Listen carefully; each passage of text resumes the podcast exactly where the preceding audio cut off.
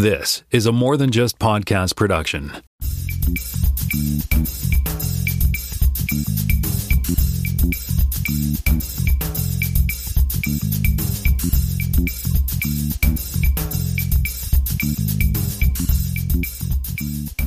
Hey, everybody, welcome to episode 373 of the More Than Just Code podcast. My name is Tim Mitra. I am in Toronto, Ontario, and I'm joined once again by Mark Rubin down in San Jose, California. Hello.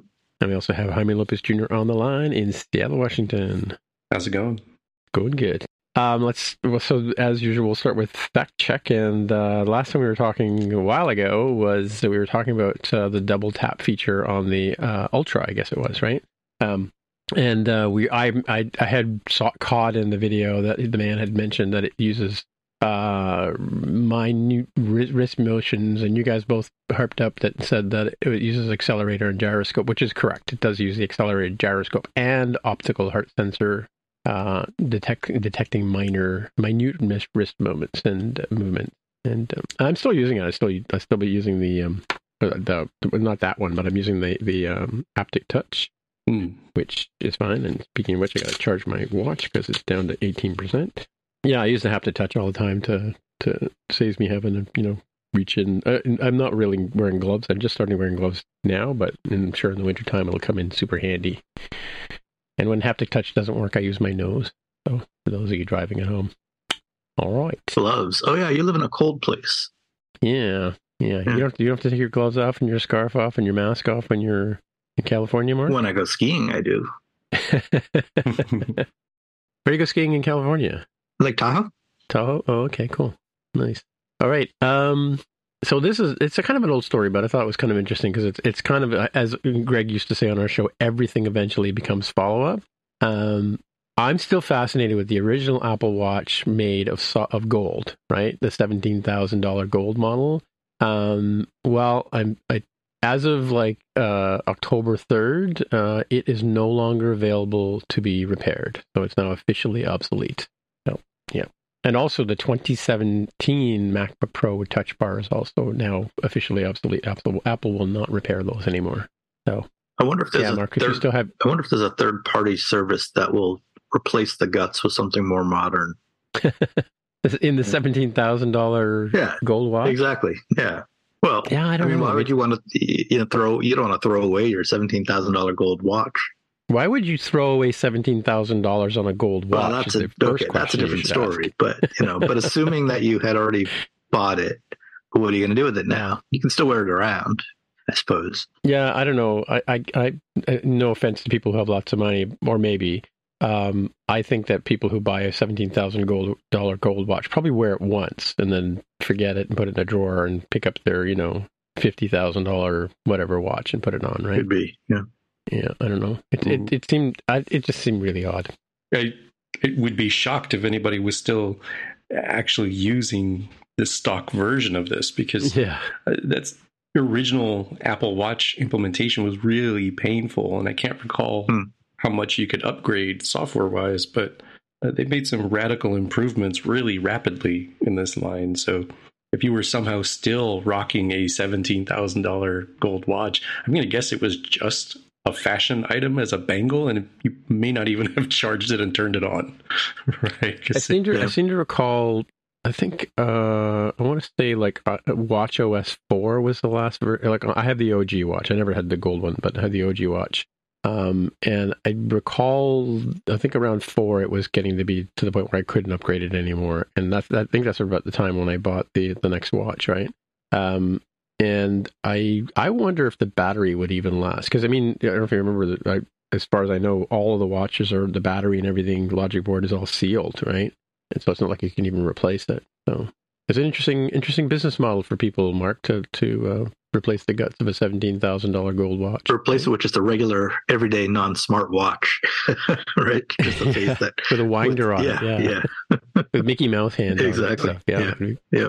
That'd be cool. It's like uh, I don't know if you, were you when you were a kid. I don't know how old you would have to have been, Mark, but I had. Remember the red? It was like a red, uh, ruby red dial, and it had like the LED lights. It was like I think it was like seventy five or something. Yeah, but uh, well, the one 1975? the one I had wasn't a dial; it was just the red LEDs. The, those are the first digital yeah, little, watches. little tiny light The bulbs, digital right? first yeah. digital watches. Yeah, Yeah, and if you remember, it didn't it didn't support leap years. Oh, I don't remember that. Yeah, because I think it came out in '75, and of course we have to fact check this. But and in, obviously in '76, it didn't do February 29th. That was the problem Hmm. with it, right? So I had one of those back in the day. I wish I'd kept it, but I don't. I can probably just tossed it or whatever. I can't remember what I did with it. Hmm. And Jaime, you had this story on um, More Than Just Code. You want to run through it again? It hadn't happened at that point. Now here it actually has because I'm taking a look at my subscription. So Apple TV Plus and a whole bunch of other services. If you haven't noticed by now, they're more expensive, and there's there's new tiers, uh, new tiered prices for uh, Apple One. So I ended up switching to Apple One. It is now 19.95 per month US, whereas the individual services would be what did I add up to 29? So Apple Music at 11 bucks, Apple TV Plus at 10 bucks, uh, Apple Arcade at 7 bucks, and then a dollar for the 50 gigs of iCloud storage. So you're saying you switched to those because the one program was cheaper than buying them separately? Yeah, in my head, I said, well, if I get Apple, I already had Apple Music. I've been watching Apple TV Plus, so that's 11 plus 10, that's $21. Uh, iCloud, you know, that's another buck. So 22 bucks. Um, I'm already saving money there. And then Apple Arcade at $7 is essentially just a, a pack in for free. Right. So you're earning money Well, every those- month on this. I, that, that bank account keeps growing Yeah. with all these savings. Mm. Well, for those of you driving at home, I'm on the Premier Apple One, and it's forty four ninety five Canadian. I don't know if that feels like an increase, but I don't recall what I was paying before. So, so when did you think that? The, when did it say when the date the date was going to change? Do you know? Uh, it just changed within the last week or so, I think. Uh, and plan wise, you have the Premier, so individual Yeah. at nineteen ninety five a month, uh, family at twenty five ninety five, and looks like Premier is thirty seven ninety five. Does that match? Yeah, that matches what the article says. I'm looking at my phone to see what these are in the actual subscriptions. I'll look at notice from Apple about my last renewal. I'll carry on. I'll, I'll look at it later, but. Yeah, I have a feeling that's an increase too, but yeah, like I think it was going up like four or five dollars for the Premier. According to this were telling us on article, the individual went up about three dollars, family went up three dollars, uh, Premier went up five. Five, yeah, yeah. That's Yeah. what I recall from Spotcast. Mm-hmm. Cool. What do you get with Premiere? All right. Do you get arcade and all that with Premiere? You must. Yeah, Yeah. which I never use. Yeah. I never use. I use new. I use news. Okay, in the wintertime, I use Oh, fitness. you get 'cause news, I okay. have a Yeah. treadmill. Mhm. News and then music. Uh, I I do it for I do it for the the two terabytes of iCloud. Hmm. That's prim- the primary because Carol and I share. Like we, long story short, we we have the whole Apple ID thing, so we have shared resources, and yeah, it just makes more sense with the two phones, and we have like thousands and thousands of 20, 30,000, 40,000 pictures. And it adds up, and it takes up less space on our phone. Like I mean, if I had to, if I had all those pictures on my phone at the same time, that the memory usage would go up too. So which means saves uh, because so I pay in iCloud, but I save in having to get and, and what hundred dollars, two hundred dollars to get the next model up of phone. That doesn't make sense to me now that I think about it. Anyway, yeah, I have free backup in the sky, or not free, but I've paid backup in the sky. And what about Apple Arcade, honey? Yeah, you know, I just mentioned that it, psychologically, I felt like, well, I'm getting Apple Arcade for free now. Uh, Yeah, since I didn't buy, with all the money you're saving, yeah. yeah. I didn't subscribe to Apple One specifically to get Apple Arcade. Um, uh, for me, it was like, well, I save a few bucks off of having already music, TV Plus, and iCloud. Um, but Apple Arcade is getting some some newer games, so it continues to get things. Uh, I think the headliner here has uh, got here in the article is definitely the Sonic Dream Team one, but I've got puzzle games like Not Words, uh, Football Manager 2024. That is the soccer style of football for those of us in the U.S. Hmm. Uh, a game we've talked about before in the past, not well, uh, Downwell, excuse me, um, and one that I think I gave up on way long ago because it was uh, a freemium grinder of uh, Puzzle and Dragon Story, one of those uh, you know, fancy pants yeah, match games. You, you you match colors for things, you match gems, and then you know it had a whole sort of uh, loot box mechanism. Like, oh, I've got a dragon that's like three times more powerful because it's like a one in one hundred chance of pulling this. I never finished that because I ended up hitting the the freemium wall of like I refuse to play 40 hours to get to the next level. you know, Right, right. I don't want to pay a dollar, ten dollars, or whatever it was to get to the next one. So uh, I might actually turn this on and and uh, and try it out and and get past whatever wherever I was in the story back in like 2015, 2017, I would guess. So what's the name of the app? Again? This game is Puzzle and Dragons Story. It's very much like a Candy Crush or Columns, uh, that sort of match game. And you get it. It's now included with Apple Arcade, is what you're saying. Yeah, and which means they had to have done something sensible to remove the the freemium wall of like, oh, you you get really far, and then oh, each one gets progressively, you know, asymptotically more difficult to get to the next level. Yeah, I wonder what the advantage to the publishers is of putting their stuff on arcade. I don't know. I don't understand the economics of it. Like, maybe did they get like a royalty for people using the app? I guess. Maybe. Ooh, I forgot how they they did that. Um, I'm sure. I'm sure Yeah, we they- talked about this be, on the right? show. It, it, it's probably similar to the Apple Apple Music model, where every time somebody uses it, you get some kind of cut, and it, it's probably based on length of time that you play the game. I would think it would have to be right. If it were, yeah, if it were based on number of plays rather than length of time, games would be really, really hard, and you'd lose a lot. Yeah, they become quarter munchers if, uh, Yeah, if folks remember exactly. Yeah. arcades, Yep. video arcades. Yeah. Yep. I actually forgot that I have arcade. I have the individual Apple One, but I for- completely forgot hmm. that I had arcade. And to be honest, I'd rather, I'd much rather have news than arcade bundled in, but that's not an option. You don't have. Oh, because you don't have the right tier. I don't have I think what he's saying is individual. he's not going to.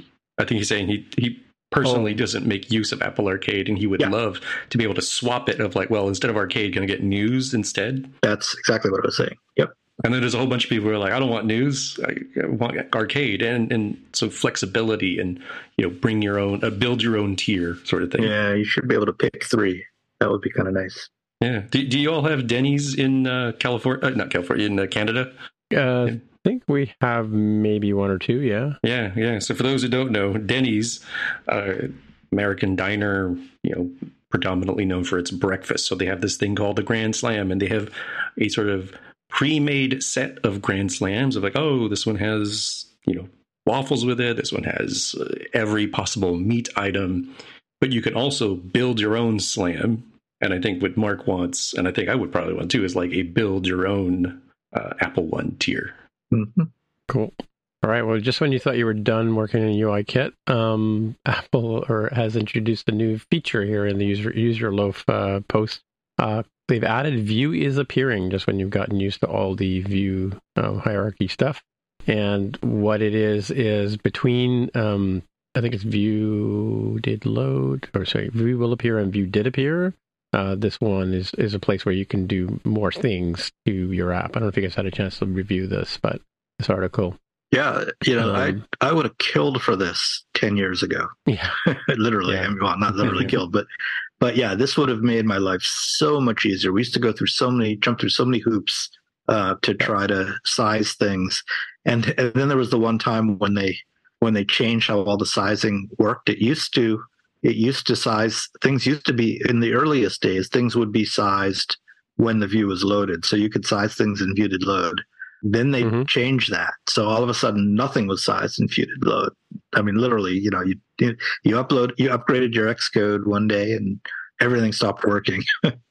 uh, and Yeah. and and that that was related to when they um, who remembers this when when the when an interface builder the templates stopped being phone shaped and just became squares. square. Yeah, Yeah, That's exactly the what genericized happened. squares. Yeah. Yep. That's exactly when it happened. They've reverted that too now. I just noticed I opened up an old view a while ago and it, it changed from a square to like a regular shape, right? Oh, did it? Um, yeah, it's, yeah, uh, it's so long since I've used Interface Builder now. I don't know. Yeah, so this is cool because um uh it, not only like it's an iOS 17 thing, but it actually is backported to iOS 13. So you don't, if you want to use it, you don't have to. Um, like I said, if you're still doing UIKit, you just you don't have to uh, wait for users to adopt 17. You can you can still use it. Most I think a lot of people are using most of the phones support iOS 13 these days, right? The shipping phones. Not I mean not the newer ones, obviously, but like the older ones that people are still sporting. You know, Oh, I can't imagine that any phones that are still officially supported wouldn't, usable? wouldn't support iOS. Oh, you're saying you mean has has iOS? well, like I have an been- iPhone six in front of me. I have an iPhone six in front of me that can't go past twelve, right? Yeah, Right, right, right, right, right. Yeah, but I've, man, iPhone six is ancient history at this I point. like when we started the podcast. Um, yeah, cool. Anyway, Tim, I- interesting. I did not even notice that particular statement. I read the article, um, but somehow I missed the uh, this new method. The view is appearing is back deployable to iOS 13. Um, Yeah, I think we've talked for a long time on this show that like it's normally like, hey, this new thing in Swift. Guess what? It's not available in the previous version of Mhm. iOS. You just use the new one, and I think they open that up a little bit. I think there's a few things that are uh, making their way into you know version current version minus one, but going all the way back from 17 to 13 Yeah. is That's a lot, bananas. yeah. Like, people. should, I mean, I shouldn't. That should be the headline here, right? yeah. Apple does this thing that's back deployable iOS 13. What the heck is it? Oh, view is appearing. That should arguably be the title. i have we seen anything that goes this far back from a developer facing uh, quality of life thing? That Certainly, was- we've seen patches go back a, a little bit, you know, for security, but not. That was pre-pandemic. believe it or Yeah, I was going to say I, Yeah, I was wow. at 2020. It Combine came out in 2019 because I was at WWDC for that one, the same year that Swift UI came out, and I remember iOS 14 would have been. 2014, The, Tim, when when Swift UI came out. Oh no, that's when Swift came out. Sorry. Yeah, so yeah, and I was there for that too, by the way. Yeah. So was I. But yeah, no, no. t- In tw 2019, when but but I remember specifically that tw- iOS 14 was the the OS that was going to be shipping, and Combine supports iOS 13. So that was like, and so then I wonder if there's something weird, something significant about iOS 13 that they could go back that far in this case, right? Maybe some architecture or something that they used. when when was know. the uh, 64-bit changeover? Was that the is that the limiting Ooh. factor for how possibly how far back it could go? I don't know. I don't know. iOS 64-bit. We'll ask Mr. Google. Not asking ChatGPT.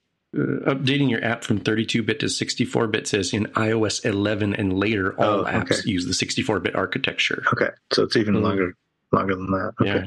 Yeah, somebody was telling me some, about something the other day that, that only runs on.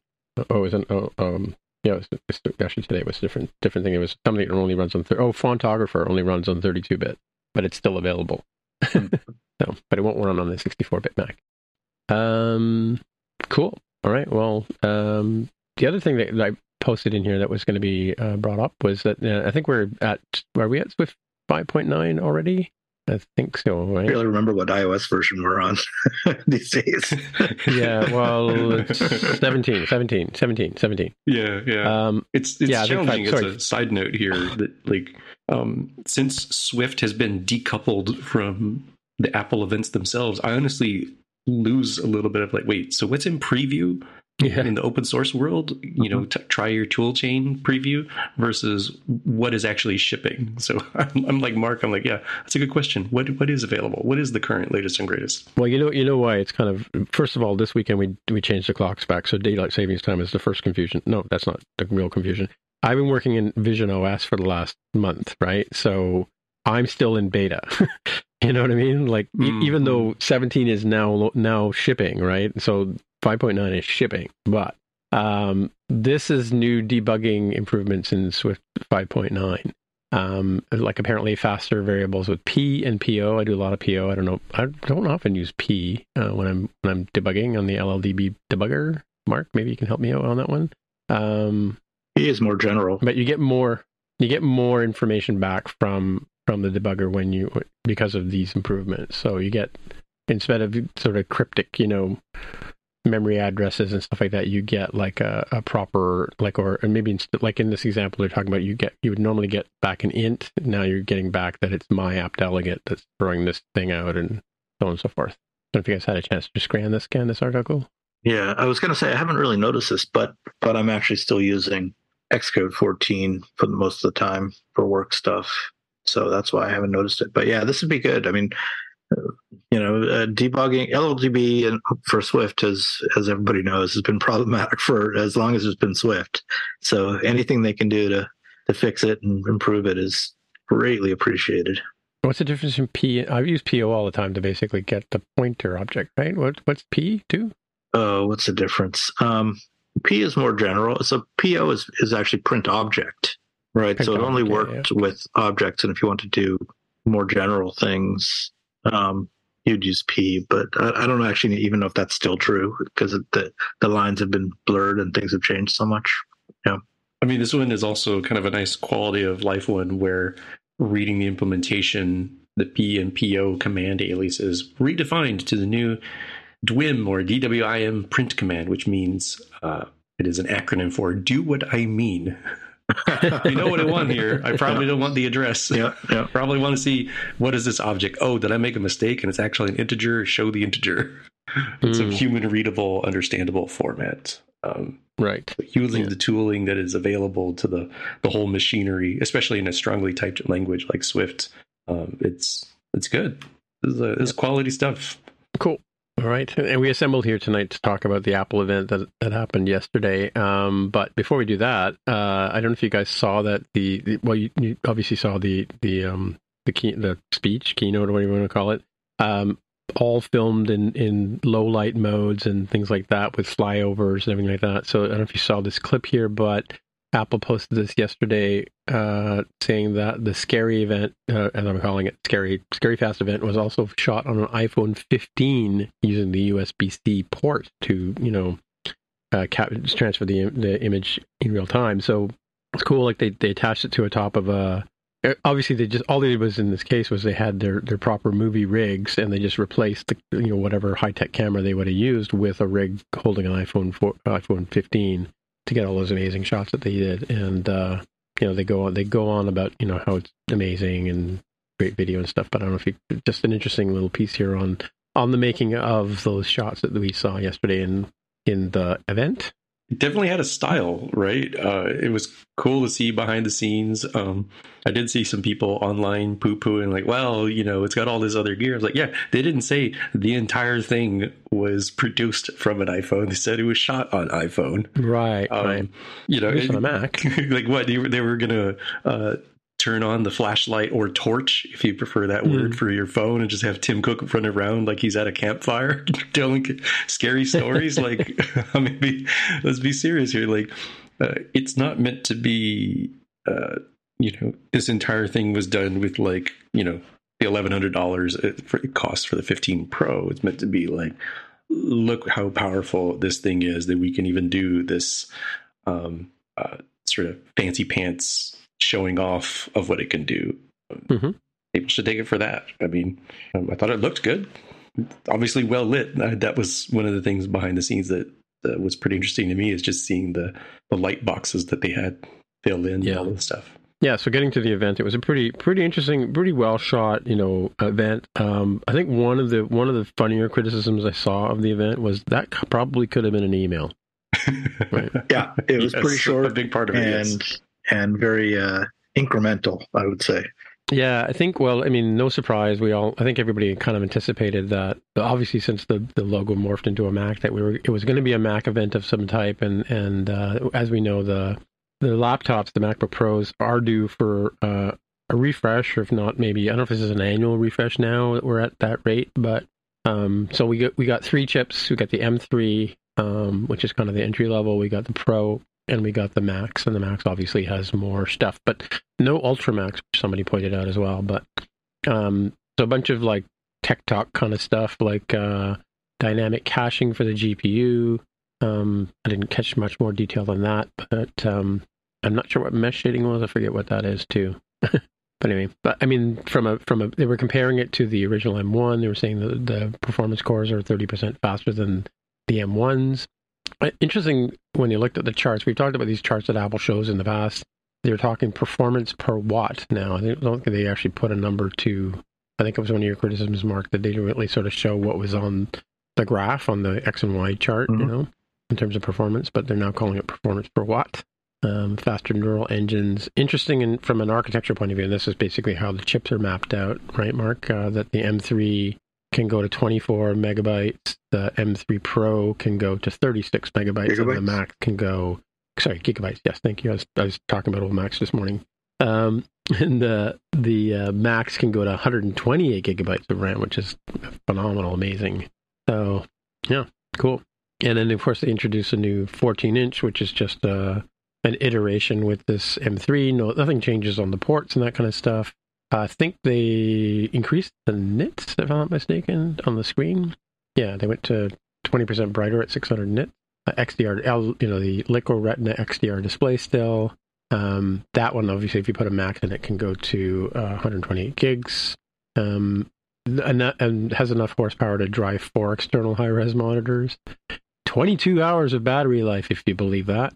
Um, and they're comparing it to the Intel or Intel Macs, 11% faster. I don't know why they would even bring that number up. Yeah, that, that one was a little bit funny because there hasn't been an Intel. Well, I guess the Mac Pro was still an Intel Mac up until recently. Uh, but okay, I, all right. If they're saying it's 11 times faster than than the latest than the last Intel Mac Pro, that's a pretty cool statistic because the Mac Pro mm-hmm. was the workhorse server machine for a long time. Are they saying Mac Pro? They said, well, they said the the best Intel Mac, right? That, that would oh, be right, Mac Pro. Okay, that would be the Pro.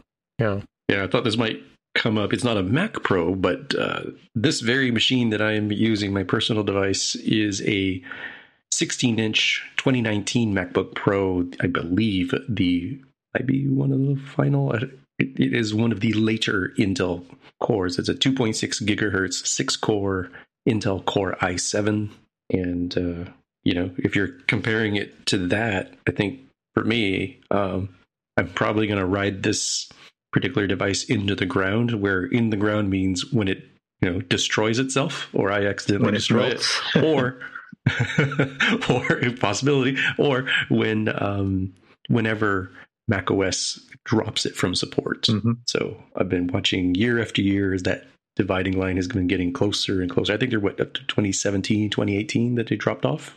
So it's coming very soon. And then maybe you'll be able to trade it for somebody's old seventeen thousand dollar gold Apple Watch. yeah, exactly. yeah, I'm looking at the store right now. It looks like the MacBook Pro 13 is gone. Now that you mention it, I, I thought there was an Intel configuration of the 13 Pro. Well, they retired yeah, the, 13, the 13 Pro a while ago, right? They they moved to the 14 no, they had they still they Pro. They still had the. Uh, I thought they still had the the one with the track part. Track was that a pro it. or was that a non-pro? Yeah, no, it was a pro. It was it was 13 Pro. Oh, sorry, a MacBook. Yeah, no, 13 Not Pro. An Air. Yeah, yeah. People were talking about the fact that the entry level MacBook Pro ditches the Touch Bar, uh, hmm. according to The Verge. I remember them saying that. So if you're if you're yeah, okay, there, there, was an there was an M2. You could get an. I'm pretty sure of this. I'll have to check the facts now, but I'm pretty sure there was an M2 MacBook Pro with track bar, touch bar that you can still got touch bar. Yeah, I'll have track bars. Maybe I'll throw this in the show notes. Uh, the device replaces the, the, talking about the 14 inch MacBook Pro that just got announced mm-hmm. with M3. The device replaces the 13 inch MacBook Pro with an M2 chip that Apple mm-hmm. released last year and offers performances up to 60% faster.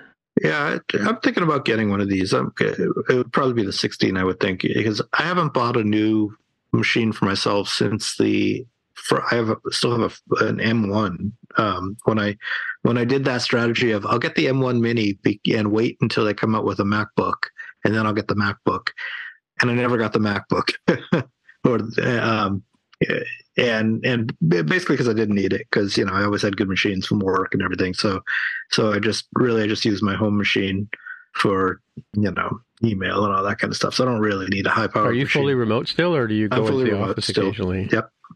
Yep. Really? Is there an office nearby you? It's in San Francisco, which is pretty far away. Mm. Um, yeah. If I go during normal work hours, it's it's like an hour and a half door to door, pretty far. Yeah, yeah. So I don't do it very often. I also got in some stats here because uh, I figured folks might be thinking about like who's who's this for. I know I totally understand, like many of you all listening on the show, that it would be nice to see Apple comparing more with the M2 of like how big of a jump is this, and they they, they talked a little bit, but mostly about differences from M1 as well as differences from Intel. So I looked at my uh, I happened this week to be replacing uh, my work laptop.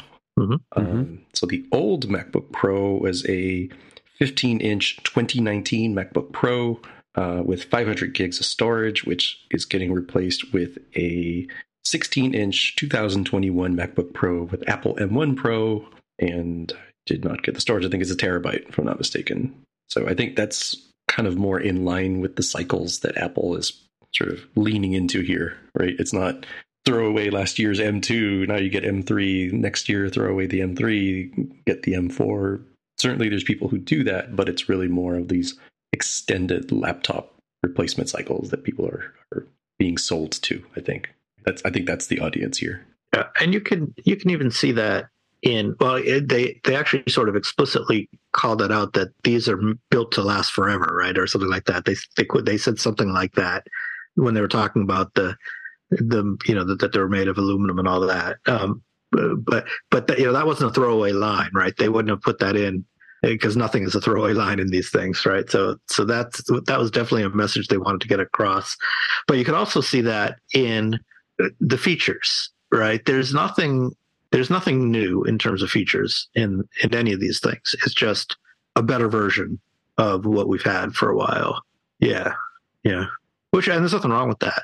Uh, but but it's not like the they're not going for the you know the iPhone approach where you know look at all the gee whiz new things. You have to have this new phone for sure. Yeah, well, there is one thing though. The new color, the new space Oh, black yeah, color yeah, they yeah. introduced, Yeah. is only available on the Pro model. Mhm. So Mhm. if you get the regular M3 or the M3, um, sorry, it's only available on the Max model. I wrote that down wrong. Um, yeah. So Wait, Yeah, is if that you- true? if you wanna it's get only available on the Max. I didn't catch that. yeah, if you go to if you go to the site and, and check out the, the the picker up Mac. Yeah, I looked at this yesterday and, and I was surprised. Oh, sorry, there is a MacBook. Oh, it's MacBook Air 13. I thought it was a Mac iMac. I got excited for a second. I thought maybe it was a 13 inch uh, Pro. Um, yeah, on the 14 inch, if you want the black color, you have to go to the M3 Pro. Oh, sorry, M3 Pro. Right. No, it is Pro. Yeah. Interesting. Okay, so the Max Max is only on the 16. Oh, yeah. Sorry, yeah. The black is available on all of the 16 models. No, sorry, they're all Pros. The 16 is all M, um, M3 Pro, M3 Pro, and M3 Max are the three configs, and then the 14 is M3, two M3s, and then one M3 Pro. So yeah, Pro and higher uh, to get the black color.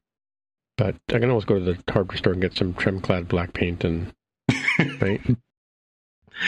Little aftermarket adjustment, yeah. Um, Or just, you know, or haven't just turn the lights off. That's scary. That's scary, Mac.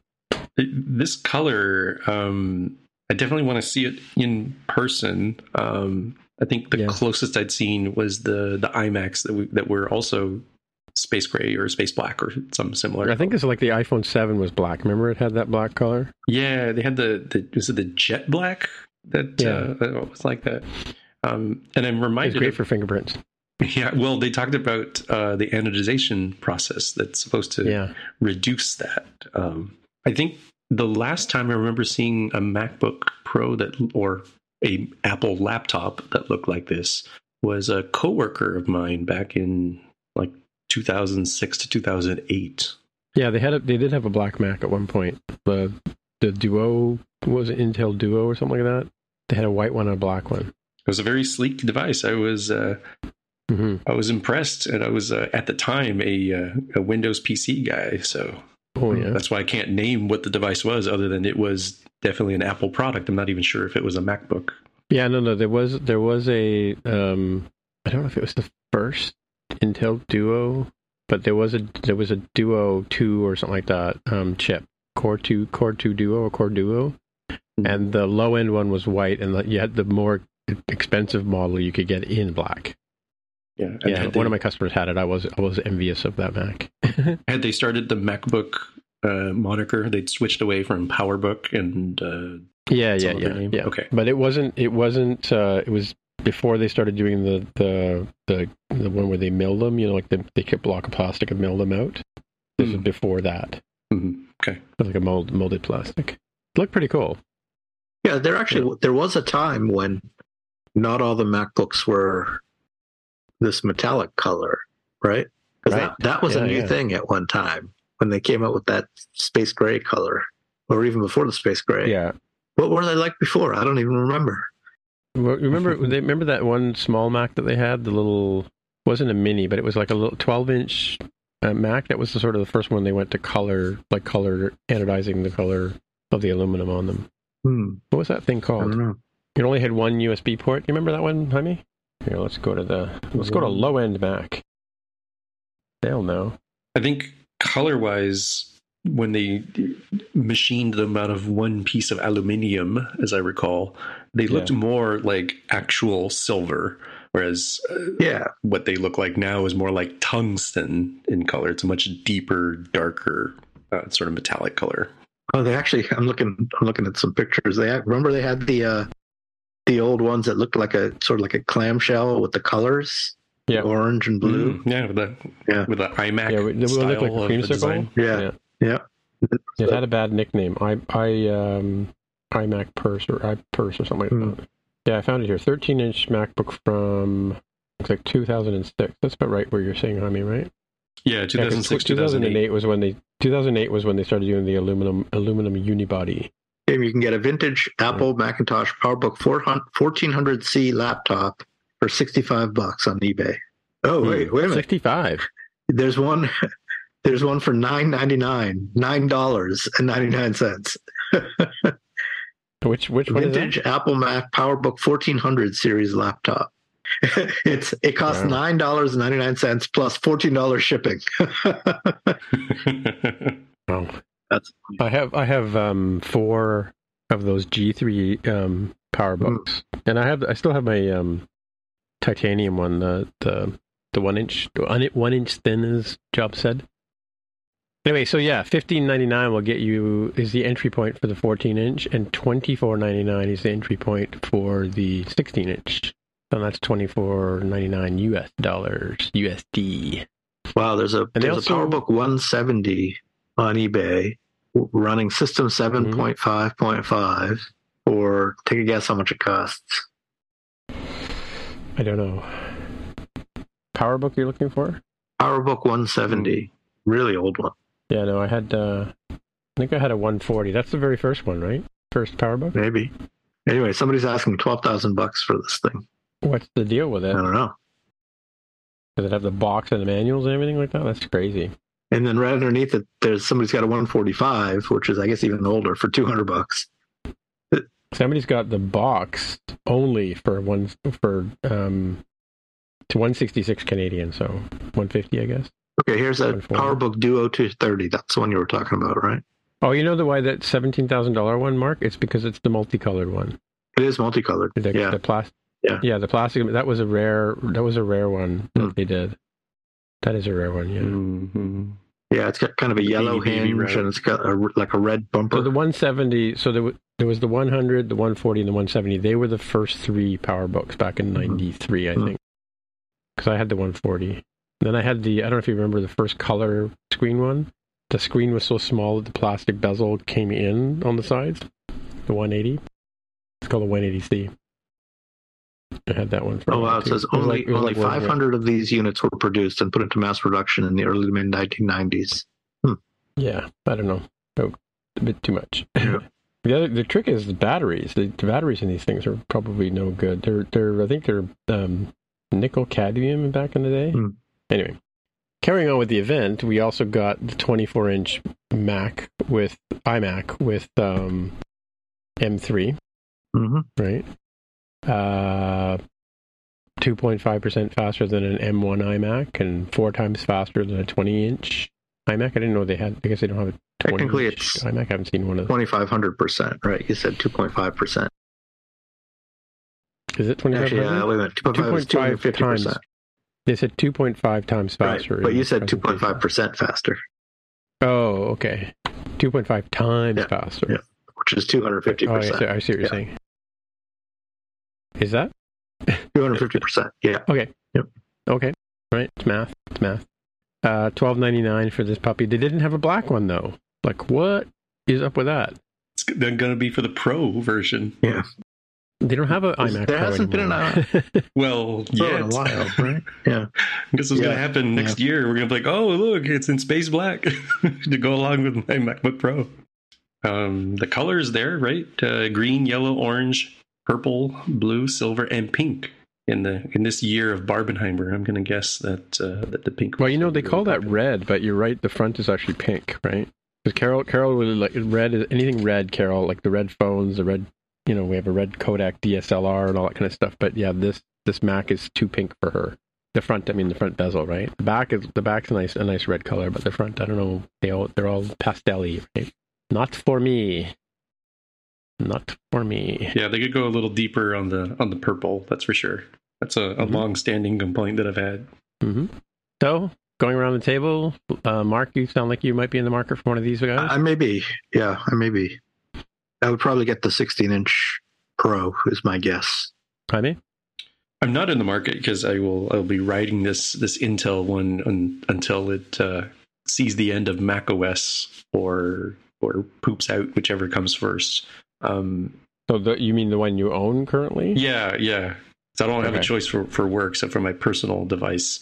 Um, but if I was in the in the market, I'd have a really tough time deciding because the normally I would go with the 16, um, but I feel like they've trimmed enough away uh, from the physical size of the 14s, Hmm. where it's Mm-hmm. darn near all screen.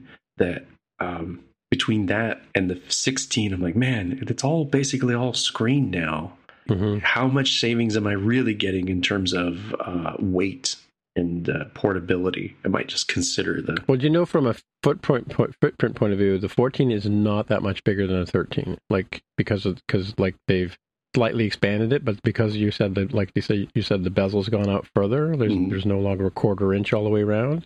Um, they're actually the actual unit itself is smaller than than you would think, right? Yeah, Um, and likewise, the 16 will be smaller than I would think too. So I, I might have to see these in person. Yeah, so so the question is, do you need the extra performance of the 16 versus the 14? I don't think I need Yeah. the. I don't think I need the perf like Mhm.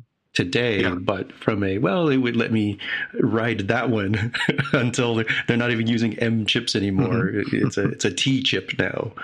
It's X chip, you know, something like that. Um, maybe uh, I do definitely advise for folks to, you know, get the terabyte SSD.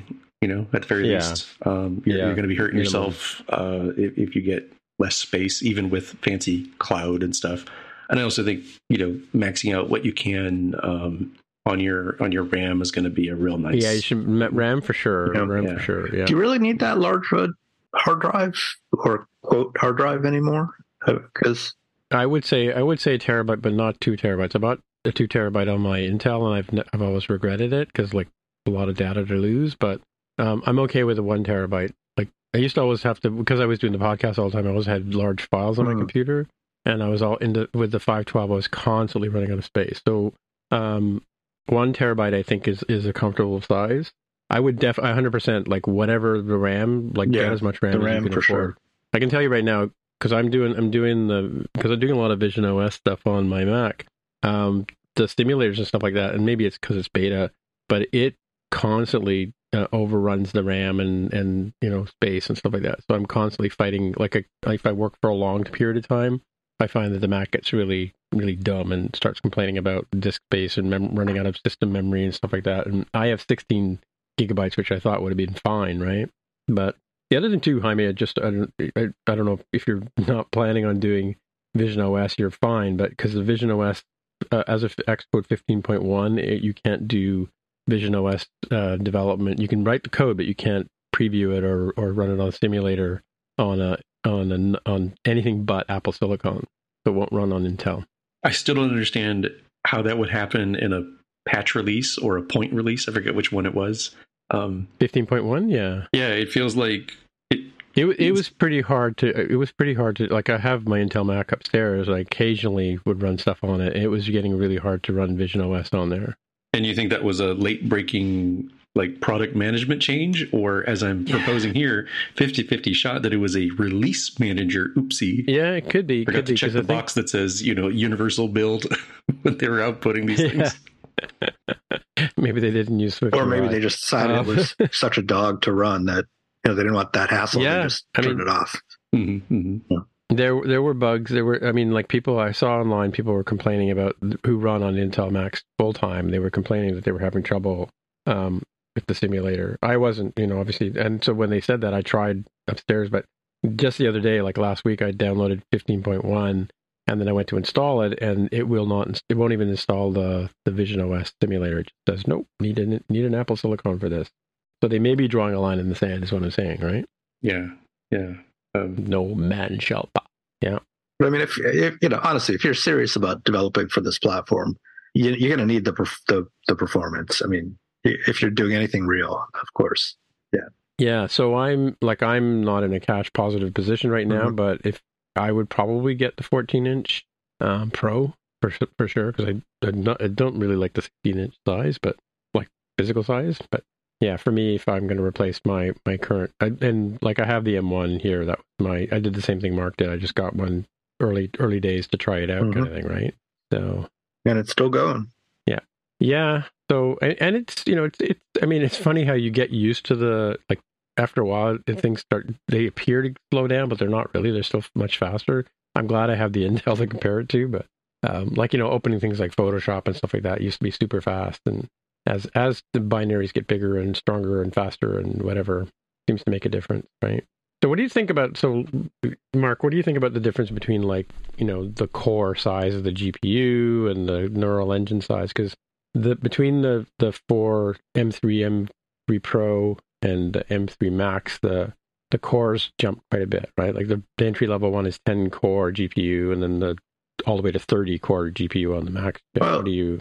Okay, so if, if you're just you know if you're just running normal doing word processing or you know any of that kind of stuff it's not it's not going to make any difference at all it's it's all for graphics and and so if you're yeah if you're doing like really heavy gaming uh, then then all all that stuff you were talking about, like that mesh shading and stuff like that, that just means that they do, you know, the way all the all these Unity and stuff or anything based on metal. I mean, really, what it's doing is it's drawing a bunch of triangles, right? And then there's a, a shader is kind of a, a, program that says for the triangle at this point, you know, what color should it be? Um, and if you can do that all in hardware rather than doing it on the CPU and software, it can be way faster. Uh, and if you have more cores, you can you can say, okay, this part of the screen over here on the left, and that part of the screen on the over there on the right, and this part of the screen on the bottom, they're not really interacting with each other. So I could just take a chunk of the stuff that I need to render and throw it over to one core, and then another stuff over a different core, and, and different area over another core, and just do it all at the same time.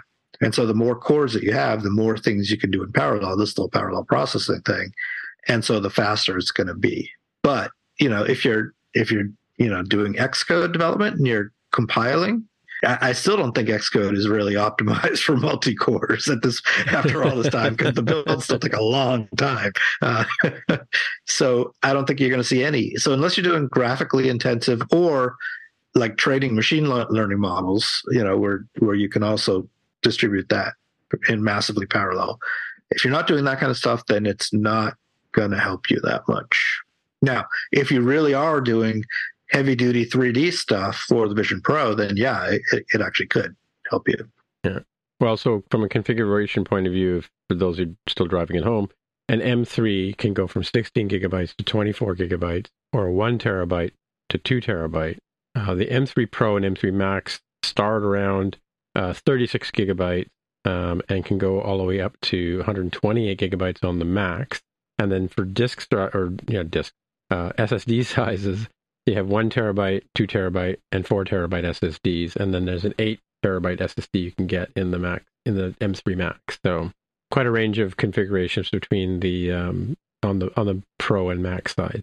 Yeah, yeah, definitely. I would I would go for more memory before more cores personally. Yeah, yeah, hmm. yeah.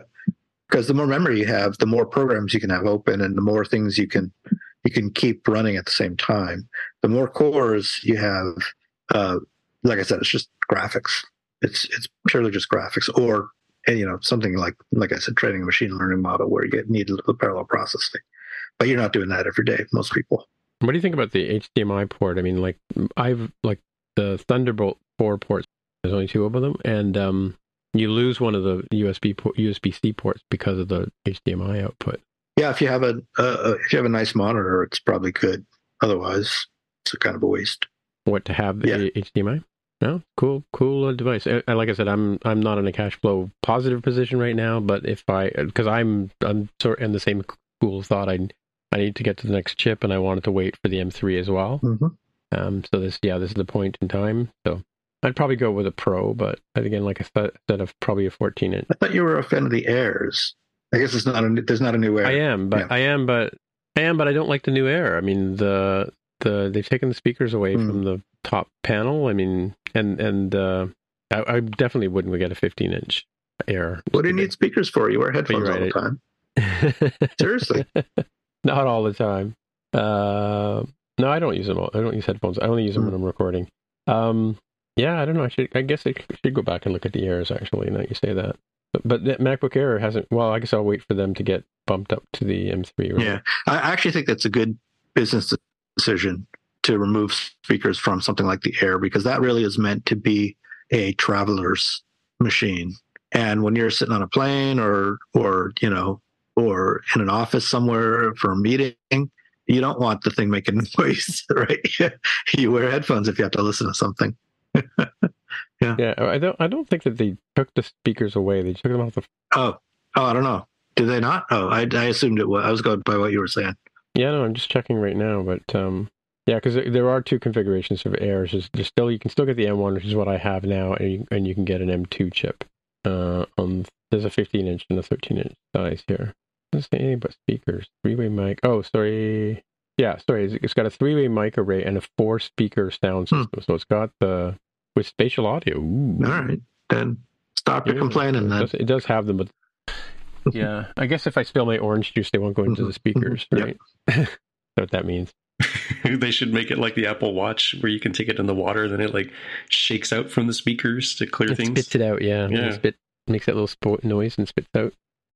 So the uh, the Mac event, the M3 event, was a very breezy uh, 30 minutes at 5 p.m. to 5:30 p.m. Pacific time on Monday, October 30th. I believe this was well chosen because um, remember Apple has the MLS uh, Sports thing. pass. I forget what they call the season pass thing. You know, we see every game, and the Seattle Sounders FC were set to play FC Dallas in the first game of their three game series in the playoffs. So I'm going to assume that was not a coincidence to be like, all right, we got to got to make sure there's a really tight thing that can fit into this exact time slot.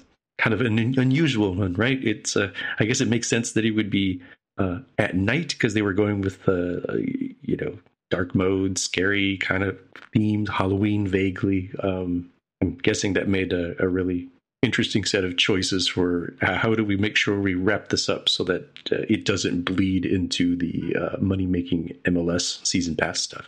I think also they couldn't have do it. Couldn't have done a Tuesday one because of the whole Halloween thing, right? It would have been awkward to do it on uh, October 31st as a Tuesday. Yeah. Yeah. A week earlier, maybe a week later, maybe too late. You know, you start b- going into the holiday season and shopping and everything. Well, I guess they had to get it out. They had to get the orders out before Black Friday too. I guess I don't know. I'm not sure what the logic is. Why? Why the? Why, I mean, again, like like I said up top of the show, this could have been an email. Yeah, Right. maybe maybe they did it in the it evening because it been was like short. a press it would be a little less less uh, Yeah. less of a hassle for. Well, people were like coming. I guess nobody was coming out to Apple for this one. There was no live component. Right. Yeah, I don't know. And and it was also at the end of the day, like why 5 p.m. Like I guess stop interrupting workday, maybe. Yeah. Like if you were working in like I think um Greg when he was working at, at he may still do a commute, right? No, he's in he's in LA now, right? Never mind. But he was living in San Francisco. He used to commute to Apple, right? Wouldn't you be on the bus back to San Francisco at five? On train, You were heading yeah. back up. Well, I guess they do So- buses too, don't they? So- Yeah. it's um it it's not exactly um sunset because now sunset at least in the pacific northwest is coming out around uh, almost six o'clock i'm gonna guess in california it's roughly the same maybe a difference of 20 Yeah, minutes roughly. Yeah. um and Mhm. if you're going to have an event that is around uh, darkness and scary, uh, you know, vaguely Halloween in the season theme, you know that the rest of the country, minus, of course, Alaska and Hawaii, are already in the darkness, right? Certainly the East Coast is for sure. Um, And again, I think they didn't want to go into the 5:45 p.m. start time of the MLS match. I think it was a, a little bit of uh, schedule Tetris here. All right, let's move on to our picks. Um, I got a couple here. Uh, I was working on um, a new app or something. I forget what I was. doing. Oh no, I was iterating a map. Uh, oh no, I, I just, I'm sorry, working working on a new app. I forgot. And um, so I wanted to do the whole icon thing, and uh, you still. Can, I don't know why you can't support uh, vector icons. Like why you couldn't just make a 1024 vector and just pop it in and just use it universally, but you still have to make all those ridiculous um, icon sizes and. So this uh, online site called appicon.co, you basically drag your 1024 icon in there and it, automatically creates sizes for all of the things and gives you back an asset catalog that you then just drag into your Xcode and presto changeo, you're done. So that's super nice. You can you can use um, PDFs, can you? Or is that uh, for the app icon? Oh, that's no, only for in in an asset. Well, app icons are in an asset catalog too, but I, oh maybe yeah maybe for the icons they have to be still have to be the custom sizes. Yeah, I don't know. Hmm. And there's a gazillion of them now because there's like iMessages and there's little emoji guys and yeah, it's like there's like twenty seven thousand of them or whatever. It's ridiculous. But anyway, you just do this. Just drop your icon over there. I mean, from a designer point of view, there is an argument about whether you know the twenty four point one should be specifically designed, but I, from my point of view, they look fine to me. Mm-hmm. So I would approve them as an art director. I would approve. Um, my second pick is something I've talked about on Spotcast. I uh, stumbled across this at a at a talk. I think NS Spain. Jordi Bruin was uh, demonstrating some of his techniques for building apps. He iterates really quickly. Come two days on an idea, uh, or two hours on an idea, two days on on the prototyping, and then two weeks to get it out the door, kind of thing. And that's sort of his model for building apps. And but he he worked collaboratively with another guy to come up with because I do the podcast one of the things I want to do, um, people ask me for, is to create a transcript of the of the show. So with his app called MacWhisper, I can drag in the MP3 and it goes through and pre it uses machine learning and uh, like a like a sort of chat GPT kind of thing and and creates a uh, a transcript for me. And then I just have to edit a few words that it might get wrong and then yeah, like in maybe 20 minutes or whatever, it's done in the background. I kind of just pop it in there, go do other other stuff, and come back, and it's finished. And it's it's basically I think I paid thirty dollars to him for this thing on on um, uh, Gumroad. Yeah, so check out MacWhisper if you're inter- inter- interested in some of the cool things you can do with uh, with uh, text speech or speech to text. Um, yeah, and then over to Jaime. Yeah. Um, speaking of new apps, remember remember Threads being new? Um, it's new enough that people are uh, talking about this from from Meta or Instagram, if you prefer, about how they built the app for iOS. So oh, if cool. you want to go through this, they chose uh, some interesting choices. Um, you know, they they didn't start completely from scratch because Instagram, you know, you, you kind of squint at it, it more or less does what you would want to do, or so you would think. So they say, well, what if we uh, harness a lot of that stuff. And they went a very interesting route. So rather than starting clean sheet and then pulling in pieces that they need, they kind of went the opposite direction where their initial first build was let's just replace the application delegate. I was like, what? so I was like, wow, uh, okay, interesting. So uh, it's initially, you know, before uh, shipping, uh, just to be clear here, they start yeah. with like, well, let's just put a new app delegate and just hydrate stuff and see what it does. And it's like, okay, what if you had Instagram, but it like really didn't have pictures? Okay, well, kind of looking close, kind of looks like a uh, you know a Twitter-ish kind of clone.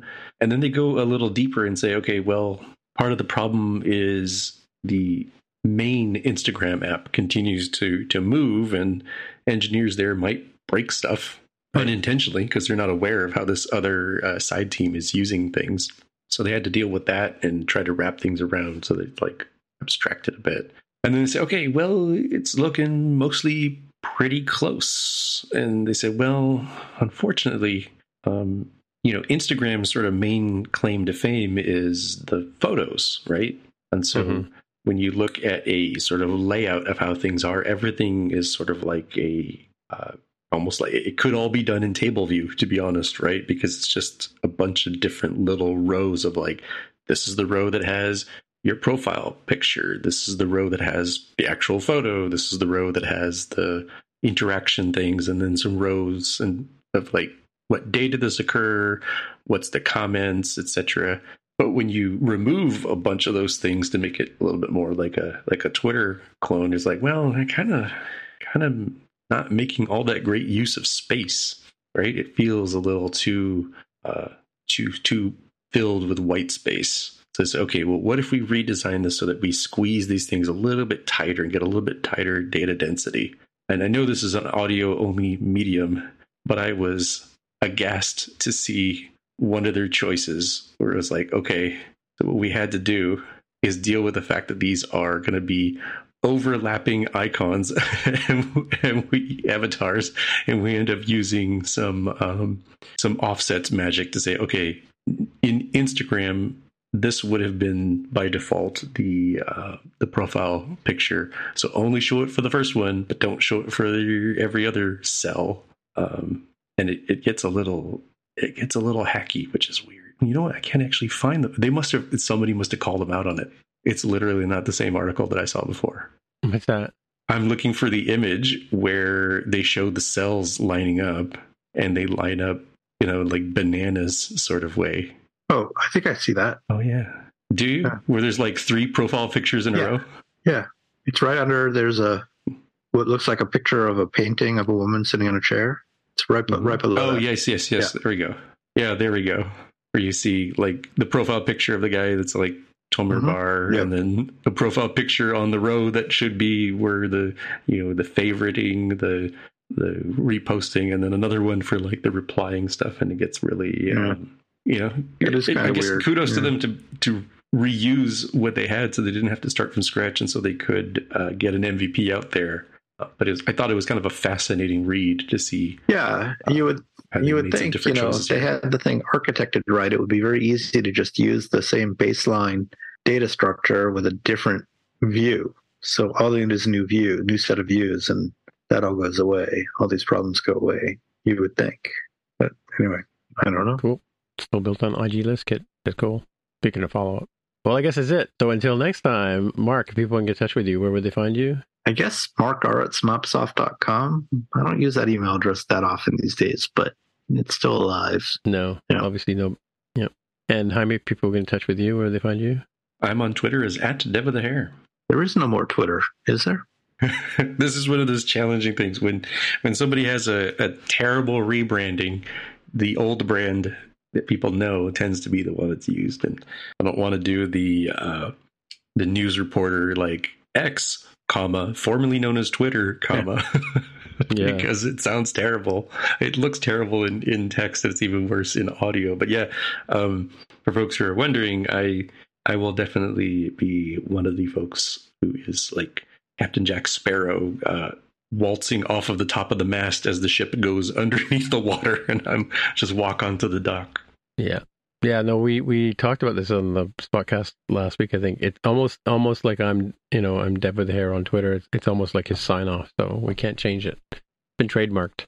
Nobody has uh, has has taken the the the lead, which is interesting. As as much as Twitter has fallen from grace, uh, threads mm-hmm. that we talked about today, we didn't mention Mastodon, we didn't mention Blue Sky, and we will in a minute. I mean, yeah. a handful of others. Um, nobody has really taken the the crown. It's really been more of a uh, unbundling of people, where uh, as funny as it will be, and I'm, I'm sure Mark will love this one uh, as a as a huge connoisseur of, of social media.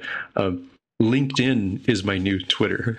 I'm increasing for like a professional one. Uh, the the the the more uh, casual side is is still kind of limping along over on Twitter. Right. My name is Timmitra, T I M M I T R A, on the Twitter machine, on Instagram, on Threads, on Blue Sky, and on Mastodon. So that's where you'll find me. So until next time, see you in the future. Bye. Bye. Bye. This has been another episode of the More Than Just Code podcast. If you want to find out more about the show, you can visit the More Than Just Code website at mtjc.fm. There you can find a summary and show notes of each episode. We list links to the apps, code, and news that we mentioned on the show. If you like the podcast, tell your friends. Please leave a comment on the website, and if you can, please write a review on iTunes. And please recommend us in your favorite podcatcher. All of these things help others find out about the show. We really appreciate your help with spreading the word. We're also on Twitter, Facebook, and Instagram. We'd love to hear from you, so use the hashtag AskMTJC. Once again, the podcast Twitter account is at MTJC underscore podcast. Please consider supporting the show by pledging any amount on patreon.com slash MTJC. Thanks again for listening. We'll see you next time.